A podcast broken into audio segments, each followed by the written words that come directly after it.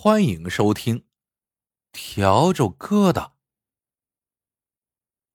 早年间，关东大石镇上有个王氏棺材铺，几代经营，是个老字号。传说王家有个祖传的宝贝，是一个笤帚疙瘩，看上去普通，但是却有着令人惊悚的魔力。如果铺子里的棺材卖不出去了，只要半夜里用这个笤帚疙瘩在棺材上敲一敲，第二天这个棺材准保能够卖出去。可王家有祖训，宝贝不可随便使用，平常一年敲一次，闰年敲两次。王家一直牢记祖训，从不随意敲棺，所以王家棺材铺虽然没有发大财，但倒也挺兴旺的。不愁吃喝。这一年，老掌柜得了重病，不得不把掌柜的位子让给了儿子王觉，同时也交出了那把神奇的笤帚疙瘩。他再三叮嘱王觉，千万要记住祖训，否则天理难容。王觉表面虽然答应了父亲，但心里却暗想：能多卖不卖，切。谁和钱有仇啊？当天午夜，王珏偷偷的从被窝里爬了起来，偷偷的进了棺材铺，他要试试这宝贝疙瘩是否灵验。王珏走进店里，只见三口朱红的棺材一溜的摆在那里，他举起笤帚疙瘩，对准第一口棺材，梆梆梆的连敲了几下，然后满腹狐疑的回到家里睡觉。果然。天还蒙蒙亮的时候，突然响起了一阵敲门声。王觉刚开门，几个人鱼贯而入，说昨晚上死了人，急着用棺材。生意上了门，王觉大喜，领着那些人来到棺材铺。来人也没有挑选，付了钱之后，抬起最边上的那口棺材，匆匆而去。王觉捧着钱，惊出了一身冷汗。卖掉的棺材。就是昨晚自己用笤帚疙瘩敲的那口啊！他痴痴的站在那里，心里想到：这宝贝真是灵验呀！要是这样的话，我不是发财了吗？他嘲笑自己的那些前辈，为什么平常年头只敲一回，闰年敲两回呢？这不是守着金饭碗过穷日子吗？好不容易挨到了午夜，王觉又用笤帚疙瘩敲了另一口棺材。天一亮，那口棺材果然也被卖了，抬走了。王觉心里乐开了花，他马上招聘木匠，增加人手。一夜间，棺材铺就扩大了规模，一口口棺材被打造出来。因为他有那个宝贝，天天夜里梆梆梆的敲。所以一口棺材也没存下。久而久之，亲朋好友、四邻八舍知道了这其中的奥妙，都咬牙切齿的恨他，可都是又无可奈何，只能提心吊胆的过日子，生怕王爵一敲棺材，下一个就会轮到自己。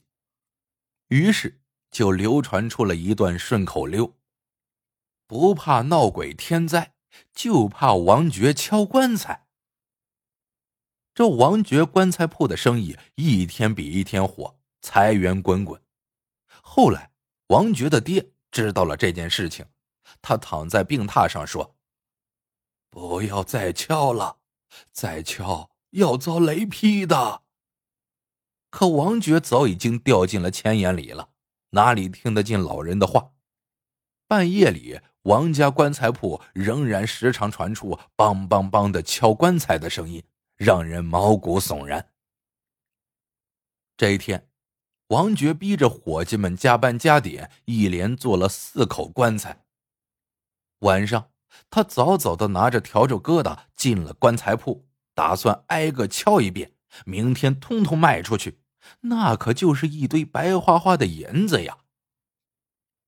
棺材铺里阴森森的，王爵摸着黑，找准第一口棺材。举起了笤帚疙瘩，这时猛然听见身后有人大声骂道：“小兔崽子，你又敲！你，你是要气死我是不是？”王爵吓了一跳，回头一看，黑暗中只见老爹拄着拐杖站着。王爵很生气，心想：现在我是掌柜的，你呀就好好的养老过清闲日子吧，干嘛管这么多嘛？于是他也没顾老爹的劝阻，再次举起笤帚疙瘩。没想到老爹竟然不顾一切的扑了上来，把他撞了个趔趄。他手中的笤帚疙瘩刚好落在了棺材盖上，老人的脑袋也结结实实的砸在了棺材的前墙上。只听“砰”的一声，老人倒了下去。王珏再也没有去敲剩下的那三口棺材，他急忙把老爹背进屋里，一看，老爹已经脑浆迸裂，早已断气。他悔恨万分，悲痛不已。毕竟是自己的爹呀，他抱着老人的尸体痛哭。后来就用那口棺材装殓了老爹，吹吹打打的送亡灵去了上西天的路。这大伙全看得清楚，想到明白，王觉的爹就是被他儿子敲棺材给敲死的，这是报应。众人都以为王觉这一下会迷途知返了，开始。王觉也像幡然醒悟似的，没再去敲棺。说来也奇怪，他不敲，摆在铺子里的棺材还真卖不出去了。看着一口口棺材摆在那里，变不成银子，王觉心里那个急呀！他再也忍不住了，把老祖宗的话一股脑的全忘了。这天晚上，他又偷偷的进了棺材铺，举起笤帚疙瘩向一口棺材敲去。梆！刚敲一下，响声未落，棺材里竟然传出了说话声。敲什么敲？有主了！王觉吓得魂飞魄散，再也不敢敲下去了。他急急忙忙跑回家，一头钻进被窝里，动也不敢动。迷迷糊糊中，他做了许多噩梦。第二天早晨，王珏从被窝里探出头来。向窗外一看，昨晚下了厚厚的一场大雪。王珏出了屋，来到了院门边，推开大门。这时，王珏突然发现门口的雪地里倒着一个人，身上盖了厚厚的积雪，脸已青紫，身子僵硬。王觉心中暗自想到：昨晚敲棺时，棺材说有主了，难道说就是这个死人？哼想得到没？一口棺材几十两银子，能白白送给一个无名鬼吗？他马上找来了一个爬犁，把死人搬到上面，拉起爬犁就往山里走。雪后路陡，王觉使出了吃奶的力气，才把爬犁拉到了大黑岭的山坡下。看看四周，是一片旷野。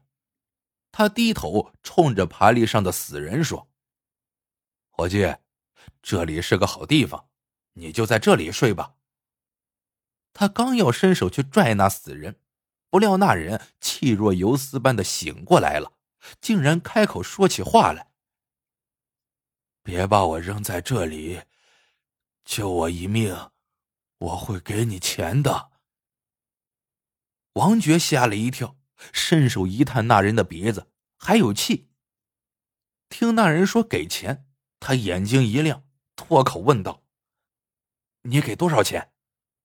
那人说：“只要你救了我，你要多少，我就给你多少钱。”王觉心里可乐了，心想：“我今天可遇到财神了。”王觉拉起爬犁就往回跑，拉着拉着，王觉放慢了脚步。回过头来，细细打量那人，见他穿戴倒是不错，可是他身上到底能有多少钱呢？不行，我得弄个清楚，不能无力起早。于是王觉问道：“你身上带了多少钱？”那人有气无力的说：“我身上没有钱。如果你救了我，我会把钱给你送来的。”一听这话，王觉什么都明白了。原来这个主是拿话在诓骗自己。救了他之后，他没钱，我又能把他怎样呢？再说了，就他现在这个样子，八成是活不了了。让他死在自己家里，说不定到时候就得搭上一口棺材。哼，我呀，可不能做那种傻事。想到这里，王觉回过头来，又往回走。爬犁上的人急着说：“你要干什么？我给你钱。”会给你钱的。王觉再也没有听那人的鬼话，不管他怎么哀求，头也不回，一直把爬犁拉到了山坡下，用力一推，那人“噗”的一声落进了雪坑里。也不知道是拉爬犁上山时受了凉，还是咋的，王觉回家后就得了一场大病，一连几天不吃不喝，身体虚的像一团棉花。实在是没有力气，半夜里去敲棺材，摆在那里的几口棺材也就一直没有卖出去。王觉喝了一碗又一碗的苦药汤子后，病才好了一些。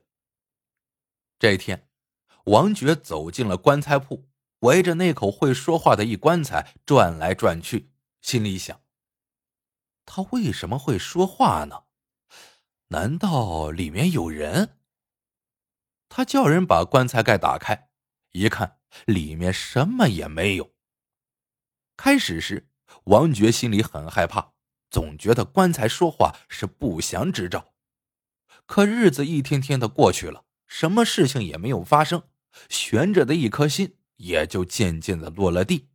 他自我安慰道：“也许是听错了，或许是幻觉，棺材怎么会说话呢？嗨。”全是自己吓唬自己。这天半夜里，王珏又起来了，他要把所有的棺材通通敲一遍。可还没等走出屋，就见外面火把通明，人叫马嘶，门窗被砸得山响。不好，来土匪了！王珏抱着钱匣想躲藏起来，但他马上就镇定下来，因为他想起来了。土匪是有规矩的，不抢棺材铺，肯定呀是他们弄错了。于是就大摇大摆的走了出去，大声的说：“我是开棺材铺的，你们搞错了。”但是他的话还没有说完，就被人用一只麻袋给装了起来。第二天，镇上的人全知道昨晚土匪抢了王家的棺材铺。谁也不明白，为什么土匪这一次竟然会破了自己的规矩，抢起棺材铺了。可大家来到棺材铺一看，才知道，其实铺子里的钱财并没有被抢掠，只是丢了一口棺材。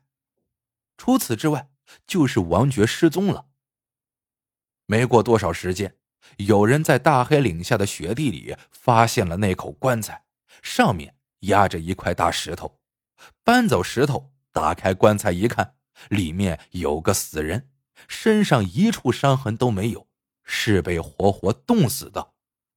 那人不是别人，正是王觉。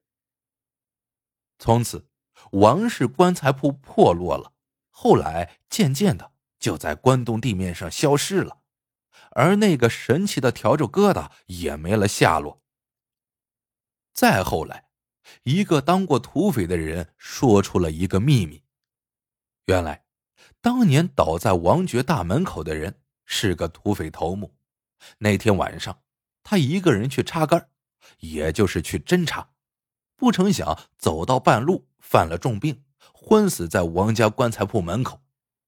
他被王爵扔到了山里之后，又被一个打柴人给救活了。那土匪头目对王爵是恨得咬牙切齿。这才下手报复。而关于这个神奇的笤帚疙瘩，至今也说不清楚究竟是怎么回事。好了，这个故事到这里就结束了。喜欢的朋友们记得点赞、评论、收藏，感谢您的收听，我们下个故事见。